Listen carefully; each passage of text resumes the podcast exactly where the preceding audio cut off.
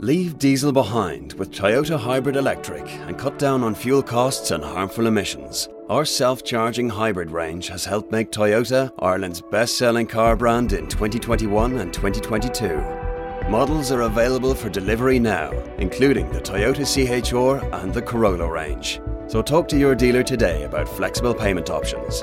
You'll never take a wrong turn with Toyota. Built for a better world. Terms and conditions apply. Best-selling claim based on most recent monthly figures. The Home Show. With Colour Trend. Bring home Irish colour with Colour Trend paint. This is Newstalk.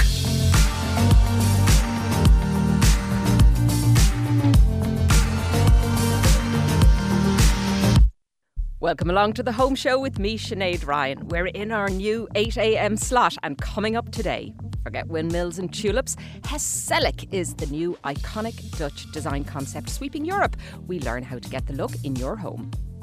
With the phasing out of coal-burning fires on the cards of the country, are the days of the open fire numbered? And what can you do with that space that's always been the hearth of the home?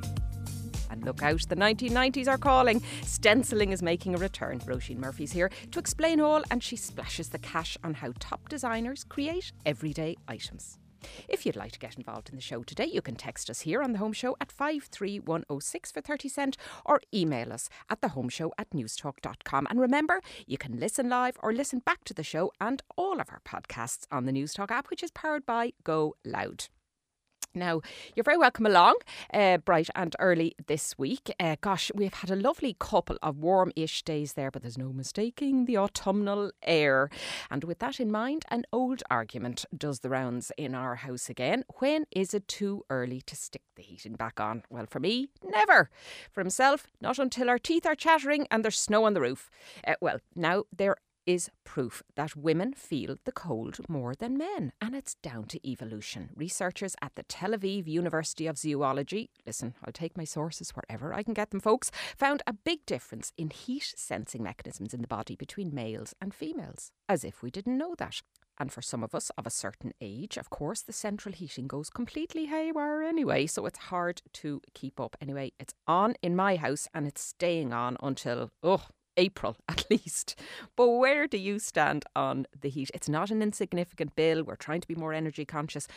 Is it something you can or can't do without? And sometimes an extra jumper doesn't cut it. Anyway, I'll be talking about lots to do with this coziness and heat and fireplaces and all of that this week with different guests. But let me know your favourite heat solutions instead of sticking on the radiators. Are you a real or fake fire enthusiast? Do talk to me. 53106. Email us at thehomeshow@newstalk.com, and you are very welcome along.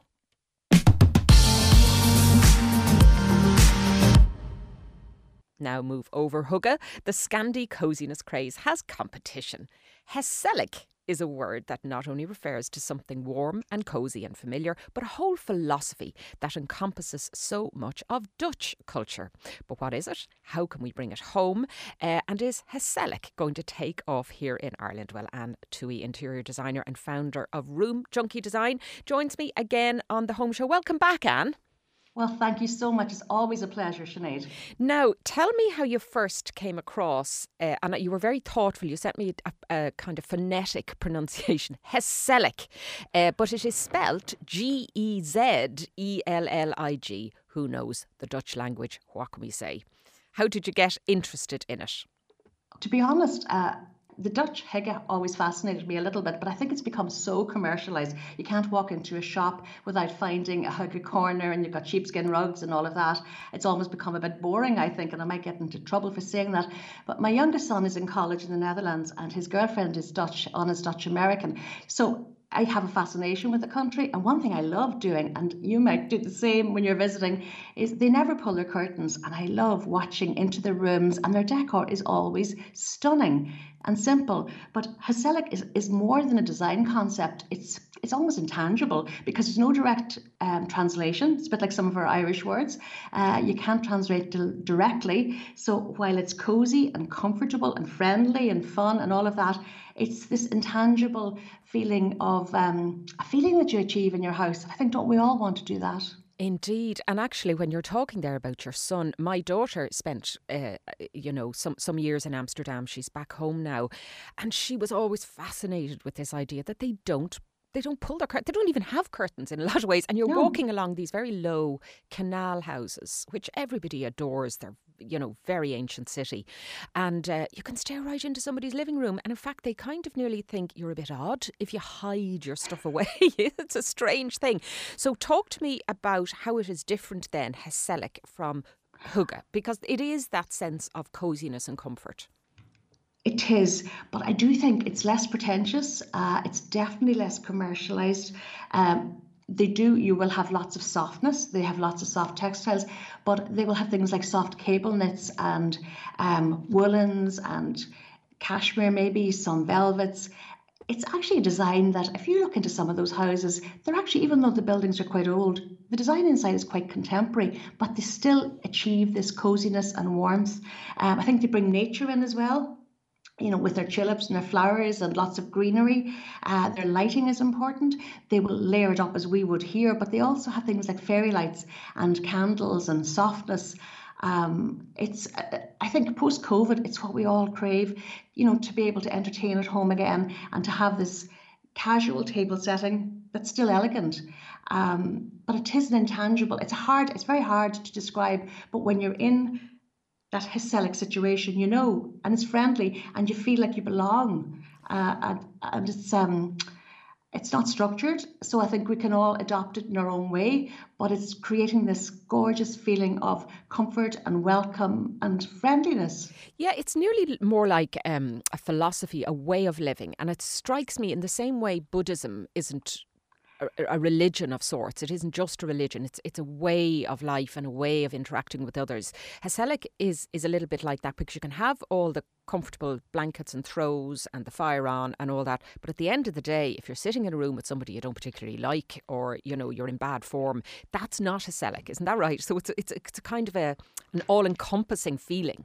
It is, and that's what's so lovely about it, because it's a bit like, that's a great analogy with Buddhism, because you recognise Buddhism, you recognise that Yen state, you know what it is, even if you don't fully understand it. Apparently Barack Obama, when he left the Netherlands, said, "My trip was truly Gezellig." And I know exactly what he meant. He obviously felt welcome, he felt looked after, he felt the friendliness, the good vibe, I suppose, from the people. But if we can achieve that in our home, particularly now when we've had so long, that when we didn't have friends or family come to visit. I mean, I've only seen Brian, I think, twice in the last 2 years. He used to come home every couple of months. Yeah, and there is that feeling now that maybe we are approaching a time when we can do that more often and be a little bit closer. I must say I've loved all of my trips to the Netherlands. Now, Anne, you work a lot with contemporary design, with new builds, and we have this, fascination with steel and glass and open borders and all that kind of thing in our home.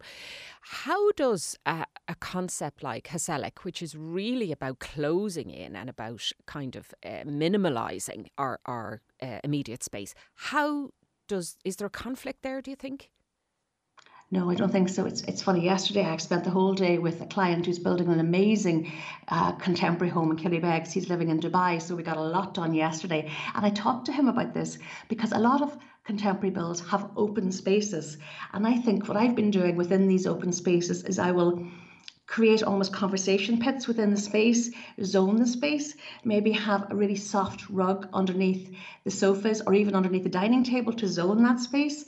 I would use, and yes, I will have steel, I will have glass, lots of it, hard surfaces probably on the floor because there's underfloor heating, but I will bring in the warmth and the fun and that tactileness in really soft cushions, lots of things like velvet, soft sofas, technology in fabric now means you can have a velvet that you can clean with water. So even if you've got young kids, you can still have all of this comfort.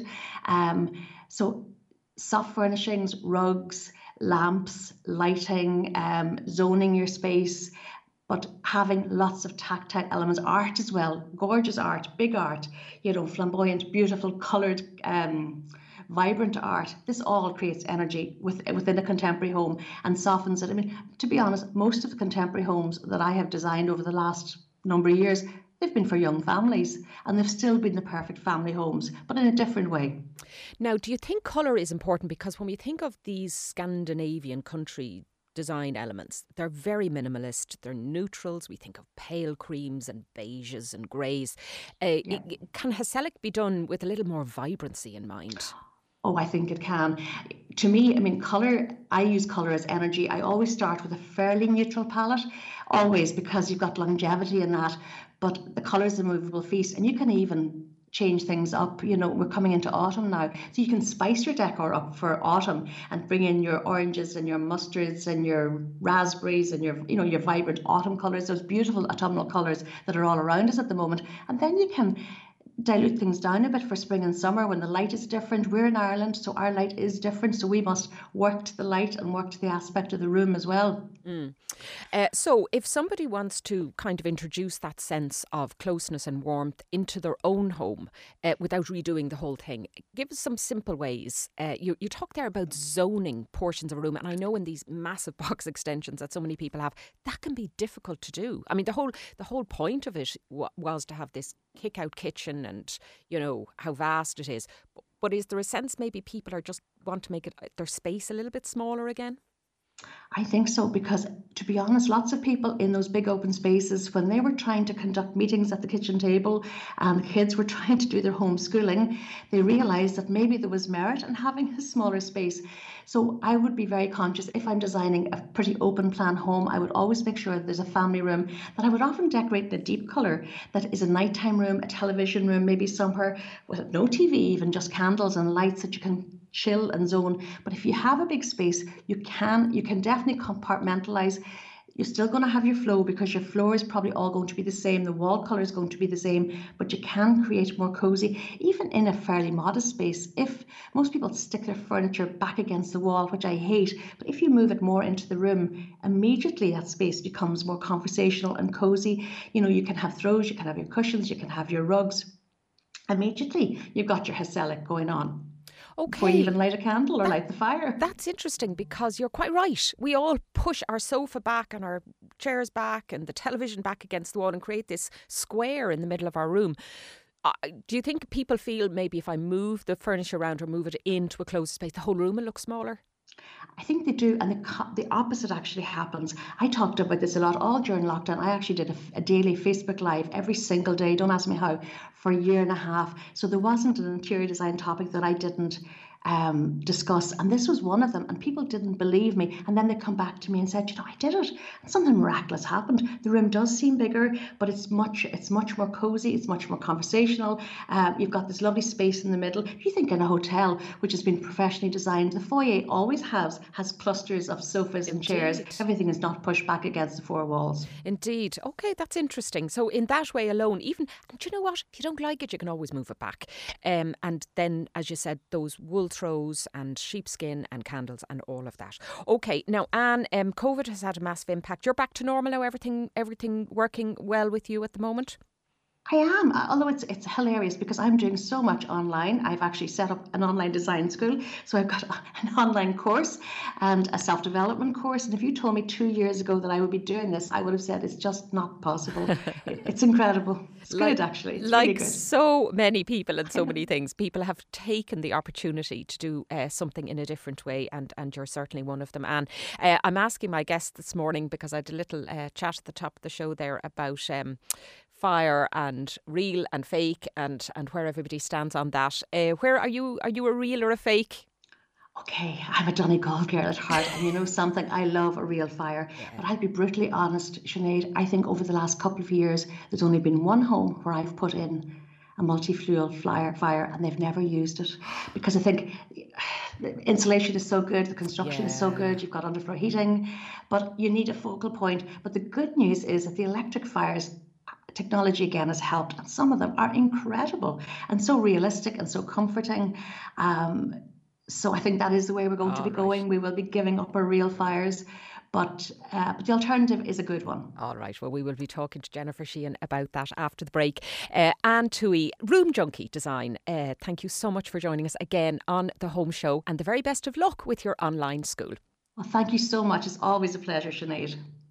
Now, still to come here on The Home Show, Roisin Murphy is going to be opening her purse and blowing the budget on designer, extravagant, everyday items. You won't want to miss that. It doesn't happen often. And Home of the Year winner Jennifer Sheehan is on hand, asking whether the days of the fireplace are numbered. So why don't you grab yourself a coffee? Join me back here on The Home Show on Newstalk after this break. The Home Show with Colour Trend. Bring home Irish colour with Colour Trend paint. This is News Talk.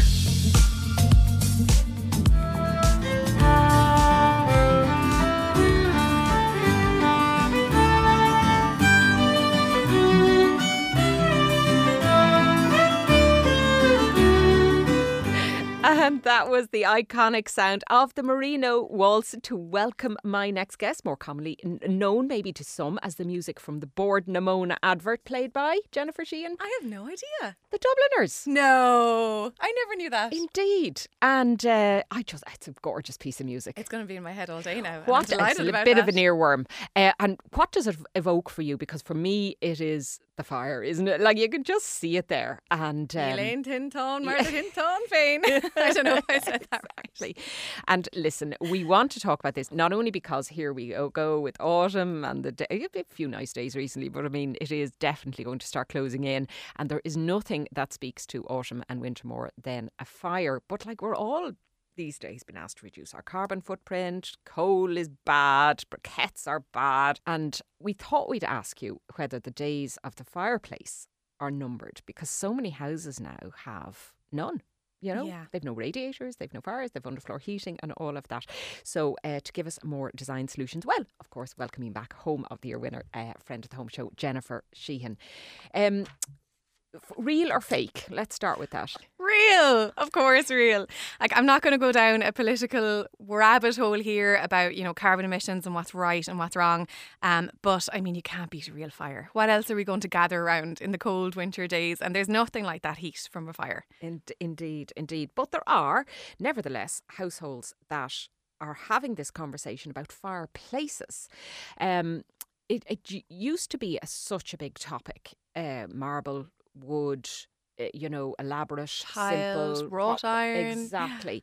Yeah. And there are lots of homes, I know, that even though I'm one of them, that has a fireplace but no functioning fire. Mm-hmm. But yeah. I love the mantle. Oh, they're fab. And you can hang up your stockings at Christmas and you can put your candles on it. A fireplace is stunning. Yeah, I think it's important. And even putting a painting or a mirror up over yeah. it. You know, you need that base, that kind of thing that's going to go with it. Now, there are, that said, new regulations coming next year, which means that if you have an open fireplace, it's part of this ongoing move to try and get us to reduce all of this stuff. There will be a ruling about the type of fuel that you can use. Yeah. So I'm not an expert on this, so don't at me. And there's been a lot of back and forth, but let me try to make it as simple as I could find it as to what's coming in and why. So the two main reasons are energy efficiency. So open fireplaces lose up to 70% of their heat. That's a lot. Yeah. So if you're somebody who is concerned about your BER rating, you cannot have an open fireplace effectively. It just makes it too low. And since 2014, all new builds, all new developments, and I'm talking about multiple developments here, not one-off houses, can't have open fireplaces because the requirement to have a BER of, I think it's B2 or B1 or higher or something is there. And so they can't. The second thing then is the emissions, the particles, and apparently over 1,300 people die in Ireland every year from the emissions. So, you know, two solid reasons, I would say, to change how we do things. Indeed, and we're going to be hearing much more about that on Tuesday with the budget and the carbon taxes and all of the things that are going to be added to that. Yeah. So if you have an open fire then from September 2022, you have to, what fuels can we use? Yeah. So as a fan of the fire, like, there are options, right? So if you have already an open fireplace in your home, or you're building a home and you want to put in an open fireplace, you're looking at new fuel if you want to keep it open. So, briquettes are going to be gone, coal is going to be gone, there's going to have to be some new alternatives brought in and sold on the market. What exists already is wood. So typically a majority of the wood that's sold on the market already is of the standard that is going to be, the minimum in September 2022. So, and that is a moisture content in the fuel. So a lot of the stuff that you can buy already is there. So if you're wood burning, you're fairly safe. If you're coal or briquette or peat burning or something like that, you're going to have to change up what you do. Now, of course, lots of people like the hybrid option of not quite an open fire or no fire at all, but these stoves, these closed stoves, whether they're gas or whether they're real multi-fuel burning. Yeah. I'm in two minds about them. Oh, I love them. They're so cozy. Okay, so stoves are great. So if you have your open fireplace, right, and you don't want to keep it as, a big wide open chimney breast that's lowering your BER rating, you can do a few things. You can put a stove in there, because they have a sealed vent, so you don't have that issue with energy escaping. So they're very efficient. And actually, sealed stoves only lose up to 20%. I say only, but it's a lot less than 70% of their heat. So those lovely Stanley stoves, those solid wood-burning stoves, that you can get them burning gas now, they can fit into a lot of existing fireplaces because, what they need to vent is quite small. Or they can go anywhere. They can go anywhere where the vent can escape out a roof or out of a sidewall. You can put them anywhere and they're quite efficient and they really heat a room very well. Now, at the upper end, of course, they're not cheap because you have these lovely cast iron. You mentioned Stanley there, but all the lovely cast iron ones. I mean, they're an investment piece, aren't they? They're very much an investment piece. I mean, you can get the really small ones for probably around 3,000 or 4,000, but realistically, for the larger kind of ones, you're looking in the 10,000 to 15,000 range. Yeah, because they have to be installed properly. This isn't DIY territory, and it has to be done. In the round. That's exactly it. And the one thing I'll say about them is they do need to be serviced. And same with open fireplaces, you have to clean them out. I mean, who's got the time? The old chimney sweep. Right. Oh, now, electric fires. Other end of the spectrum. Yeah. Is this like the pretendy flame? They're pretend flames. I mean, look, you're never going to have a real flame with an electric fire. I think there are people who have done a pretty good job of making them look realistic. They play soundtracks of crackling flames and they sound pretty good. Really? The one thing I will say that is, quite attractive about this option is that there's no vent, there's no fumes, it's completely plug and go, and the day of the kind of the open 3-bar heater, that's kind of gone now. I mean, they can look quite attractive. They can look attractive. You can get ones that sit into a wall and that really nice long gas flame type fireplace. I think they look fine. The nicer ones I've seen are in a shop I found in Cork called Flame by Design. They've loads of nice options and they can go anywhere. So because they don't need that vent, you can even sit them in the middle of your table. And one thing I do like about them is you can turn on the flame, you can turn on the sound of the flame, but you don't have to turn on the heat. So a day like today where, it's October, but it's still 15, 16 degrees. Okay. I'm too hot for a fire. But I'd want both. I don't care. If it looks cold, it's nice. Cold. All right, okay. Nice. Now, while we're talking about fuel there earlier, okay, we don't, the fossil fuels are out. We don't like them, folks. Bioethanol. Yes. That's really a growing fuel source, isn't it? This seems to be a real absolute no risk, high reward type of fuel. So bioethanol is a no emissions at all fuel. Okay. You don't need a vent. There are no fumes, there are no particles, there are nothing. So really it has all the benefits of a real fire. It's a real flame, it's warm, it's hot, it's burning. But there's no vent needed. So like the electric fire, you can put it anywhere and there's no regulations. So maybe that's really the way then things are going with that. Yeah. Where would you get something that uses that? I've seen beautiful ones in Lamartine. So Ballymount fires I've seen have a lovely, lovely range of Lamartine bioethanol fires, and then some other brands I've seen that are lovely. And because they're so flexible, they come in every single style, every single shape. My number one favourite. Okay, so there's that kind of modern shape, with the glass front and it's in the wall or it's on the table. They're nice. My absolute favourite is those kind of cone-shaped 1970s style, looks a bit like a spaceship hanging from the roof, Austin Powers kind of a style. That is what I would want. That's what I would go for. Okay. And they are fabulous. All right. And of course you can do this in the garden because a lot of the tables, I saw one recently which has a garden table with an L-shaped kind of sofa around it, but in the middle of the table was this fire pit. A fire pit. Actually, there's basically no regulations outside. You can kind of do what you want. But again, the bioethanol is amazing because when you're sitting around it, you don't want to be breathing that stuff in. So you can get them, you can just sit them on tables and they are, they have the lovely glass around so you can see all the flames. You can get that nice I think, very realistic looking wood log pile. So you can have the flame coming out of that looking like a wood burning fire. And it's hot, so you could stick a little skillet or a kettle over it or something and have your fantastic cook your marshmallows in the middle. Alcohol to a minimum. What could go wrong? Nothing. All right. Jennifer Sheehan, Home of the Year winner. Thank you so much for bringing us all that up-to-date advice here on The Home Show. And of course, we'll find out in the budget exactly what we'll be allowed to do and not do and what it's all going to cost us. Jennifer, thanks a million. Thanks for having me. After the break, Roisin Murphy will be breaking the bank as she looks at everyday items created by the world's leading designers. And did you ever stencil your walls and furniture back in the 90s? Well, the changing room's favourite is making a comeback, and we're going to find out all about it after this break.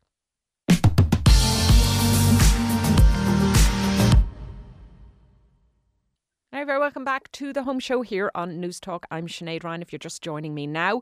I was talking to room junkie Anne Tuohy at the top of the show about the new Dutch design concept called Gezellig. And we were asking Jennifer Sheehan whether there's any place for a fireplace. If you'd like to listen back to that, do so on the Newstalk app, which is powered by Go Loud. And you can get in touch with us over the real fake fire argument on 53106 for 30 cents. And you can email us at thehomeshow@newstalk.com. But at this stage in the show, every week I welcome Roisin Murphy back, our own design guru. Roisin, you're not in studio with me today, you're out filming. I'm in Tala with the glorious experience of the M50 every day for the last week, and I've realised the M50 really has it's quite a feat of traffic management. It sure is. I'm not sure it's getting any better. I think it's back to pretty much pre-pandemic levels. Absolutely pandemic levels. It is an hour on it to get from where I am to Tala. So it's interesting. I know. If not a little stressful. Indeed. Now, how's your own self-bill going? Are we done? When's the dinner party? When is the housewarming? Listen, there's the first party is booked.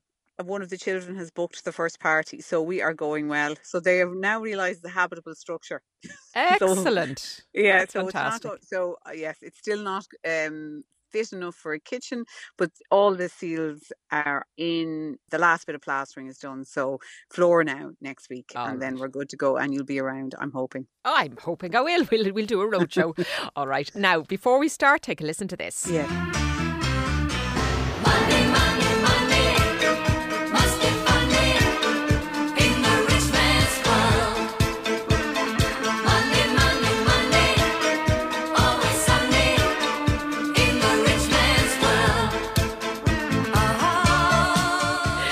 Now, why are we playing that? Well, I mean, we never needed an excuse to play a bit of ABBA here on The Home Show.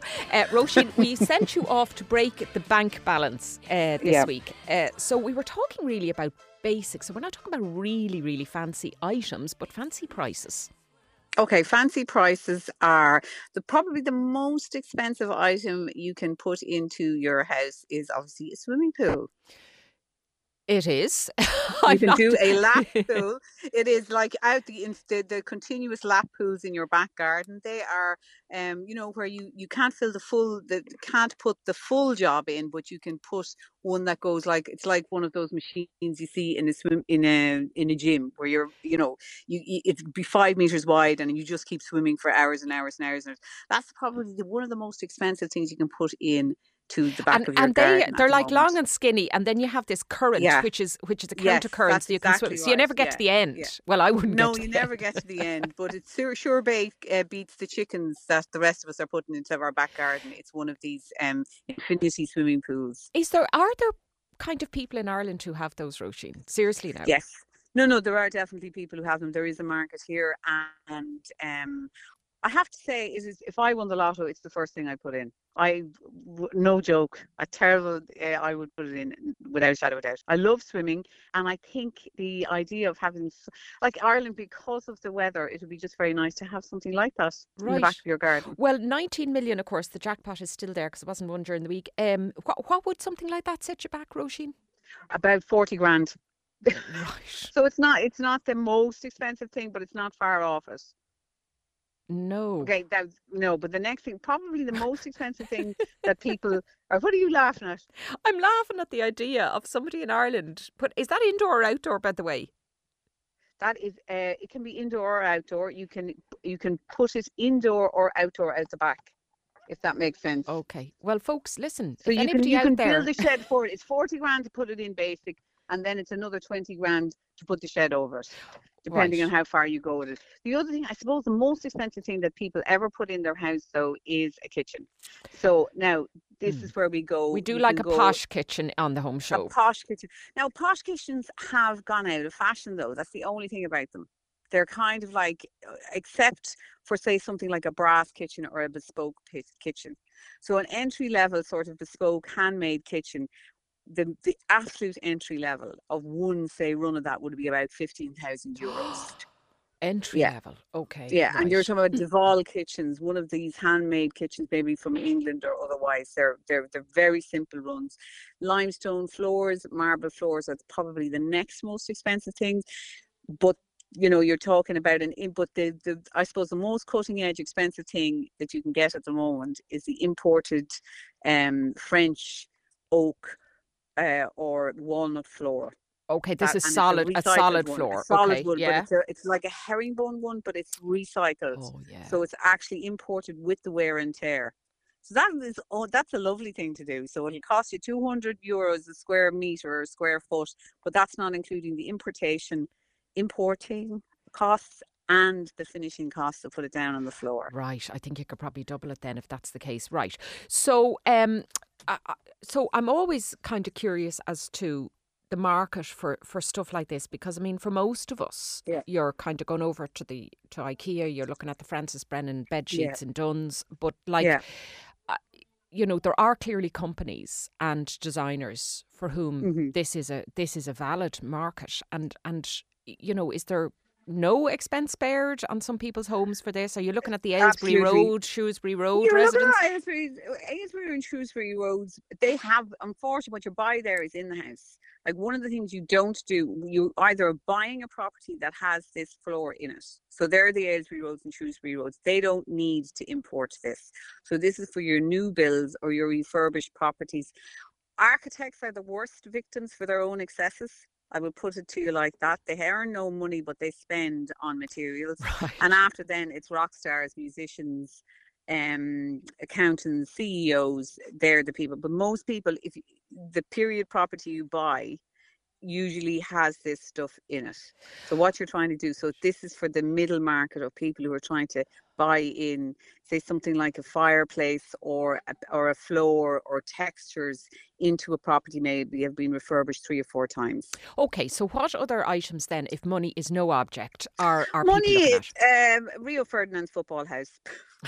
We won't be shy about it. If you want to build a house that looks like a football, he did one on plan that actually looks like a football. So it's that sort of excess. Thierry Henry, a lot of the footballers go a little bit mental. You'll know even the Beckham mansions, things like that.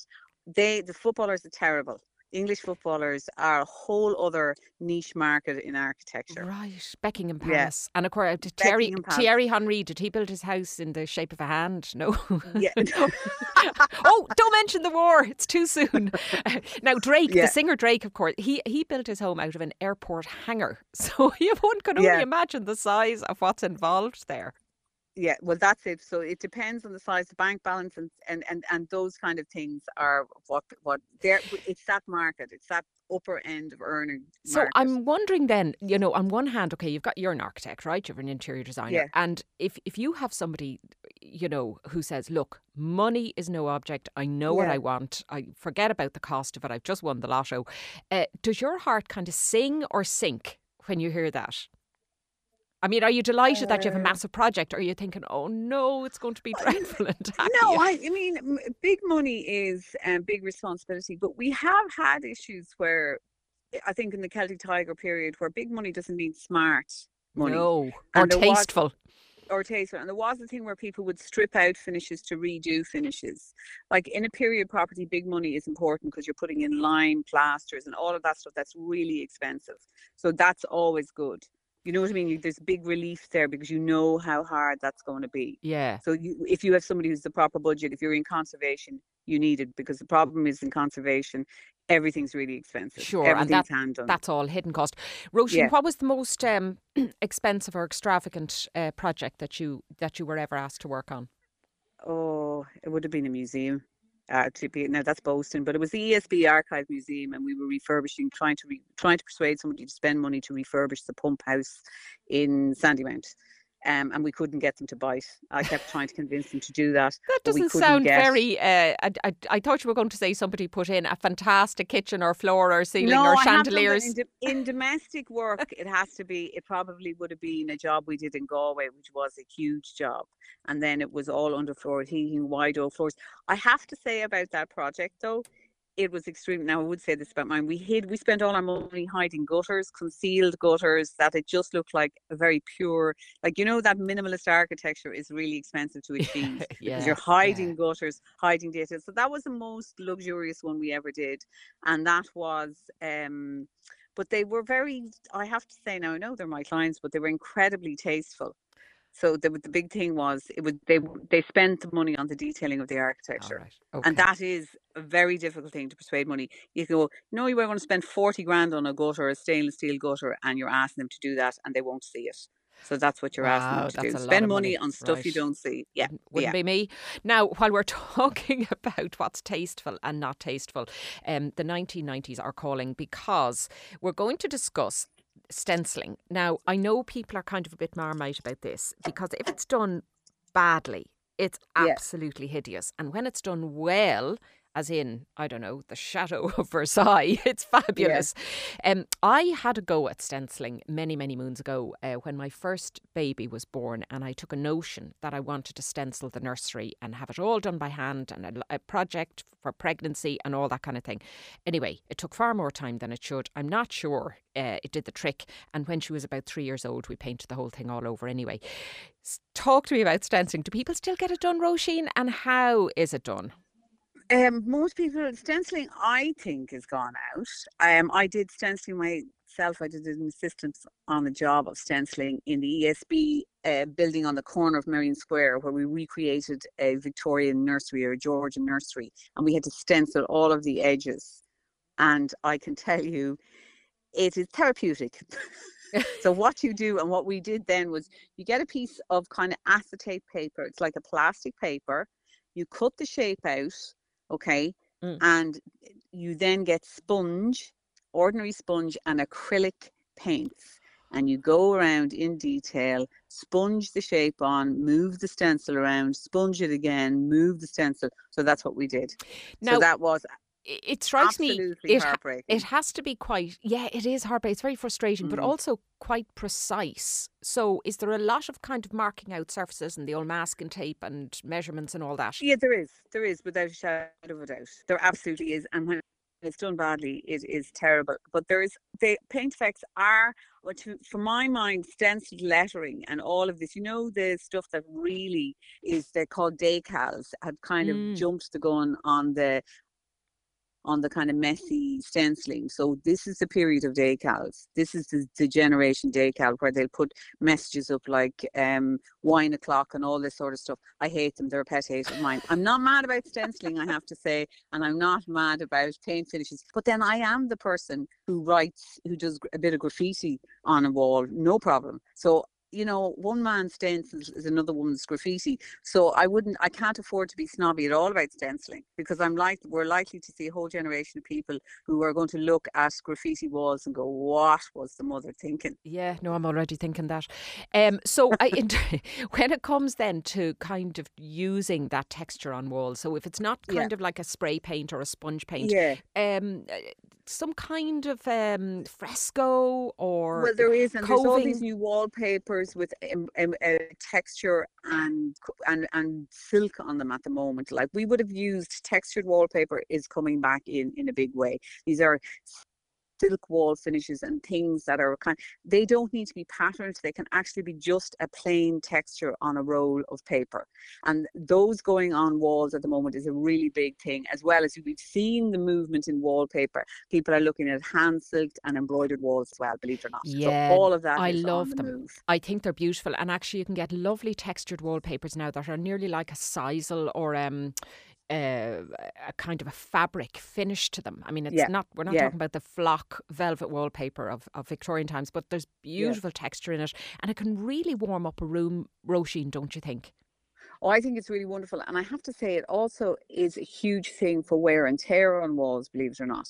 Like, we would use, say, a textured wallpaper in a commercial interior where paint just won't give you the coverage. Mm. So it's a funny one. You would never think about it, but wallpapers, and those textured wallpapers, are really good if you're in a high traffic area. They also give that rich impact of light and texture and warmth, and they're very good for increasing the BER rating in your house because they give a little bit higher U value than, say, your average paint job. Oh, how interesting. Yes, yeah, of course they would. It's nearly like having a tapestry against your wall, so you can imagine it'll be a little bit more comfortable. Now, another thing that has kind of taken off is the whole idea of panelling.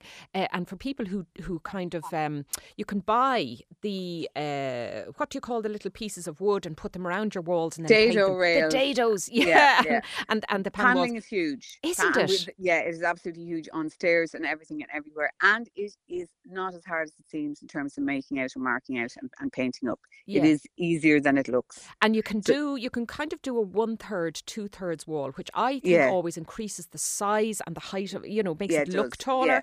But you have to be careful about getting those squares in just right. Not really. I'll be perfectly honest with you. We use it all the time in the show. Just be really careful. Mark it out in levels. Take your eye line rather than the floor level. That's the only cheat I'll say to you, because floors can move up and down, but your eye won't. You walk into a room and if you see something throwing off, so get somebody who's a good eye and a spirit level and mark it all out. And you can get plain lats. It doesn't need, you can do shaker style. It doesn't need to be the dado, the Victorian dado as well, but it does really give bang for the buck in terms of finishes. It just does. And and you can put them on and then paint them in these lovely kind of evening colours of navy and jewel green and all that kind of thing. And it'll transport you back a century or so. OK, Roisin, thank you very much for all of that. Great tips there. Now, each week you bring us a building of the week. What have you got for us this week?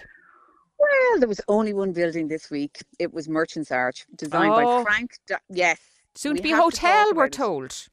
Well, it's not, I think there's an outcry on this one. I think it's a bridge too far for the Dubliners and for Dublin and for people in Ireland in general. The Merchant's Quay is a really important building, but the scale of the smaller buildings behind that are just as important as Merchant Quay. Merchant Quay, the original Guildhall, which was designed by Frank Darley in the 18th century, was one of the most important buildings of its day. It was like where all the guilds met and voted before it turned into a council and elected members for who looked after Dublin. But I've been in it. It's over the years, it's turned into various things, from nightclubs to a button factory at one point. It's the most stunning elliptical staircase, but it is marks the real entrance of Crown Alley and into Temple Bar proper. Yeah. Now, the small buildings, anybody who's a Harry Potter fan remembers that moment where they go in to buy the wand, right? That is not something you found in a hotel, okay? That is really important that we protect this, and I think it is definitely not... I think the outcry is completely correct about the demolition of this to be replaced by hotel. Temple Bar Properties, when they set up Temple Bar, it was all about protecting the character of this area. We've managed to do it. We fought off Bussaras years ago. There was going to be a Dublin bus. We're going to have to do it again. So everybody, no more. We have to write in and object to this particular development, because Crown Alley and Merchant's Arch is integral to the city in Dublin. Indeed. It's absolutely one of the most important parts. So there you go. So it's a political one this week. All right. Well, listen, so say all of us. I do think it's a beautiful space, and just when you're coming over the bridges, particularly, you know, the Ha'penny Bridge and our other iconic bridges, and you see... It's Dublin. No, it is the Dublin. Moment of medieval Dublin, the setting out of Wellington Quay by the Wide Street Commissions, it started there. And it is where all the first protests happened. It was the first successful kind of protection of the medieval quarter of Dublin. And it looks like we're going to have to dust off the banners again, Sinead. Indeed. All right. Well, Roisin, won't want us all marching down Wellington Quay. You'll be first in line. Well, now, Roisin, pop up a picture just for people outside Dublin maybe who aren't familiar with Merchant's Arch on your Instagram, which is... Roisin Murphy Architect, with an underscore between the Roisin, the Murphy, and the Murphy Architect. Okay, and I will do the same on Twitter after the show at @Sinead_Ryan. And thank you so much for joining us again from your roadshow. Okay, thank you. Bye. Now, that's all we have time for on the show in our earlier slot of 8 a.m. I hope you enjoyed it. If you'd like to get involved in the show, a question for me, Roisin, or a topic you'd like to hear us cover, do get in touch with us. We're at 53106 for 30 cent at all times. Email us at thehomeshow@newstalk.com. And don't forget to check out our podcast on the Newstalk website. Thank you so much to the production team this week, Garrett Mulhall, Simon Keane and Stephen McClune on sound. Up next, we're excited to bring you the first episode of the Anton Savage Show, where he'll be talking to the father and son cycling dynasty of Stephen and Nicholas Roach. Well, I'll be tuning into that. Have a great weekend, and remember, we're at the slightly earlier time of 8 a.m. The Home Show with Colour Trend. Bring home Irish colour with Colour Trend paint. This is Newstalk.